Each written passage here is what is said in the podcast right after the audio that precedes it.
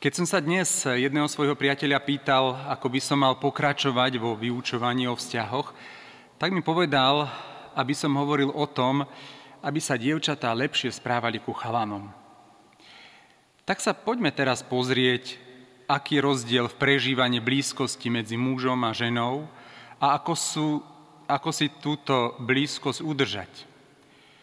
Myslím si, že keď chceme pochopiť e, rozdiely medzi pohľaviami spôsobe, ktorým komunikujú, možno dokážeme predísť k tomu, aby vznikali nedorozumenia.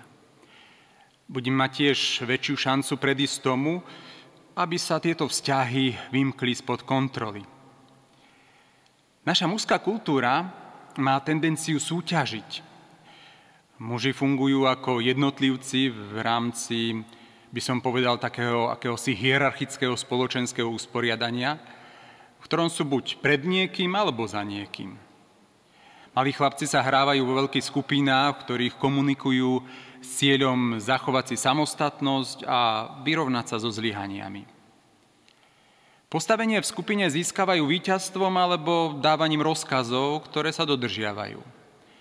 Slová používajú na to, aby vyhrali hádky alebo preukázali znalosti – Veď si len spomeňme na 12 apoštolov.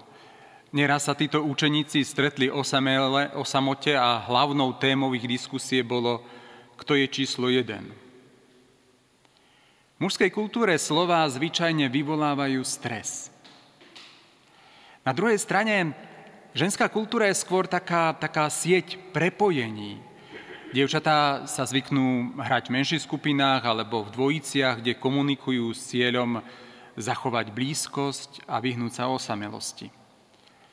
Postavenie v skupine získavajú prepojením. Dievčatá používajú slova, aby sa pripojili jedna k druhej. V ženskej kultúre panuje snaha vyhybať sa príkazom a rozkazom. Ženy nepoužívajú slova, aby preukázali nadradenosť, ale aby vyjadrili zblíženie. Z toho dôvodu slúžia slova na uvoľnenie stresu.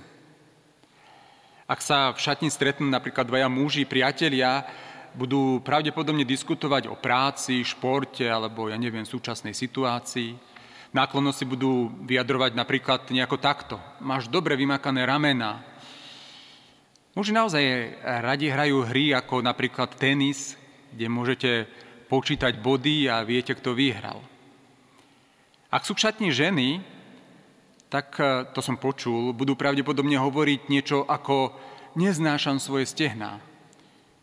Čo si tvoje stehna vyzerajú super, navyše máš nádherné vlasy, dala by som všetko za to, aby som mala vlasy ako ty. Budú sa venovať skôr aerobiku alebo zumbe, pri ktorých nie je možné povedať, kto vyhral. Ak sa spýtate ženy, aký si dnes mala deň, bude to vnímať ako príležitosť zblížiť sa, bude očakávať, že budete pozorne počúvať a empaticky reagovať. Ale ak rovnakú otázku položíte mužovi, je veľká šanca, že vám podá správu, ktorá poukáže na jeho šikovnosť a že všetko zvládol do detajlov. Takže nie je vôbec prekvapujúce, že keď komunikujú dve pohľavia medzi sebou, môžu sa vynoriť a aj sa vynoria problémy. Myšlienka, že muži a ženy vlastne pochádzajú z rôznych planét, sa napokon stala námetom populárnej knihy. Pravdou však zostáva, že nikto nie je úplný stereotyp. Existujú aj citliví muži a poznám mnoho silných priamočiarých a súťaživých žien. Napriek tomu, že sú medzi mužmi a ženami nejaké zásadné rozdiely, všetci najviac chceme mať vzťah s niekým, kto nám bude venovať pozornosť, bude nám rozumieť a kto si nás bude vážiť.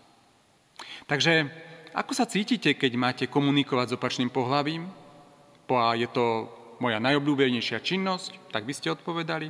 Alebo za B, ako by som bol stále na strednej škole. Alebo za C, úplne zmetené. Alebo za D, raz som sa popálil a budem si dávať pozor.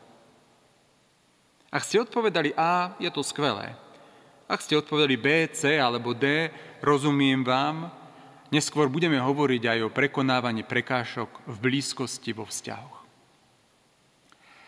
Taktiež pri mužskom a ženskom pohľade na intimitu, blízkosť povstávajú problémy.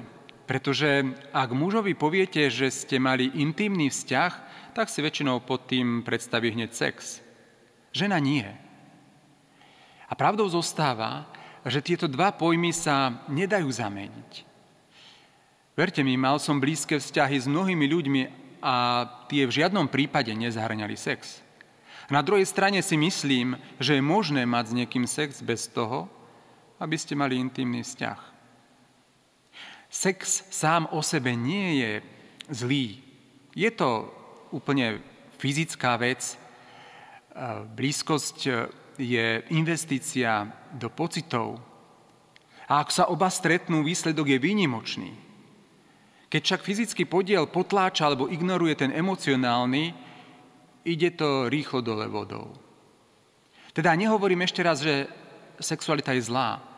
Boh nás stvoril ako sexuálne ľudské bytosti a naša sexualita je súčasťou toho, kým sme. Je súčasťou toho, čo dodáva životu energiu, tajomnosť a napätie. Sexuálna príťažlivosť môže byť v skutočnosti silným partnerom či dokonca motiváciou blízkosti.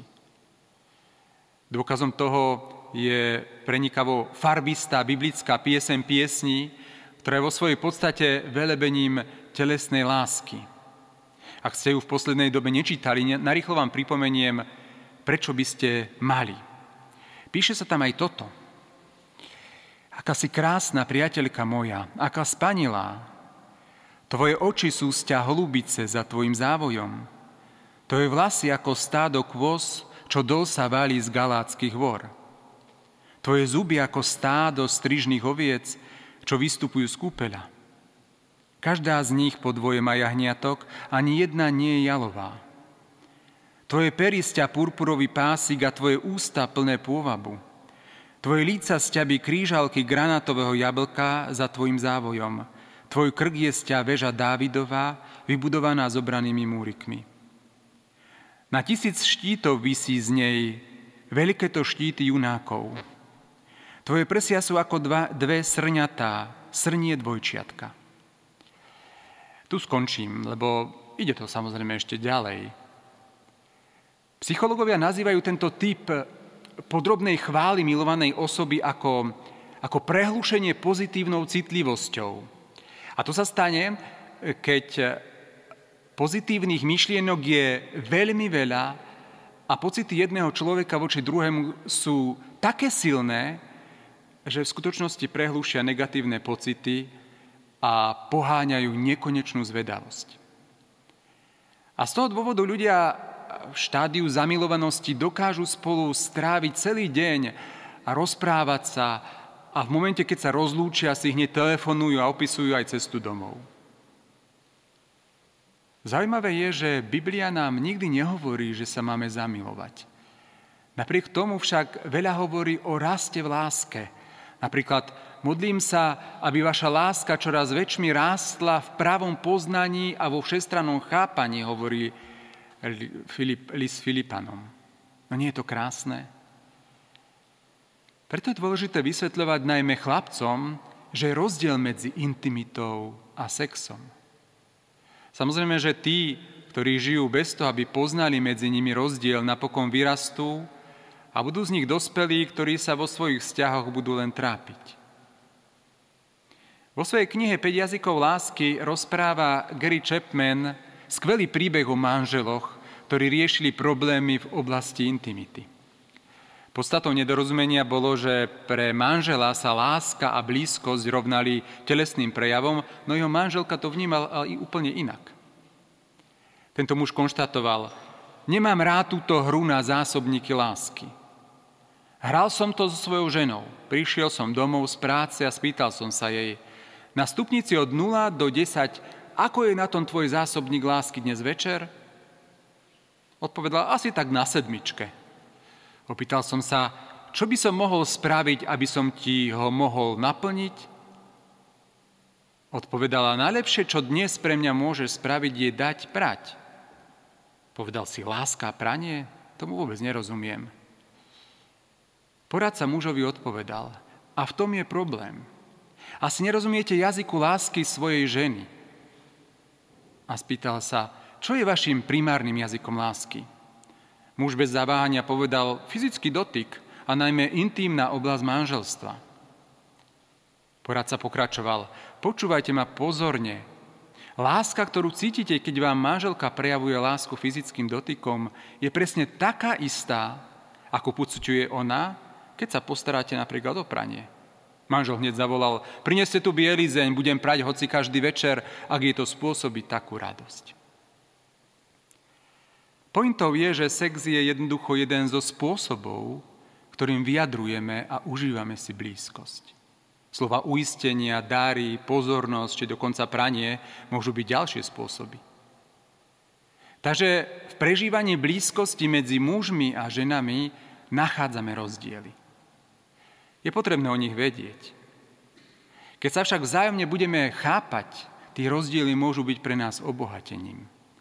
A pomôžu nám blízke vzťahy aj napriek našim rozdielom udržať. A ozaj, aby som nezabudol, aby sa dievčatá lepšie správali ku chlapcom.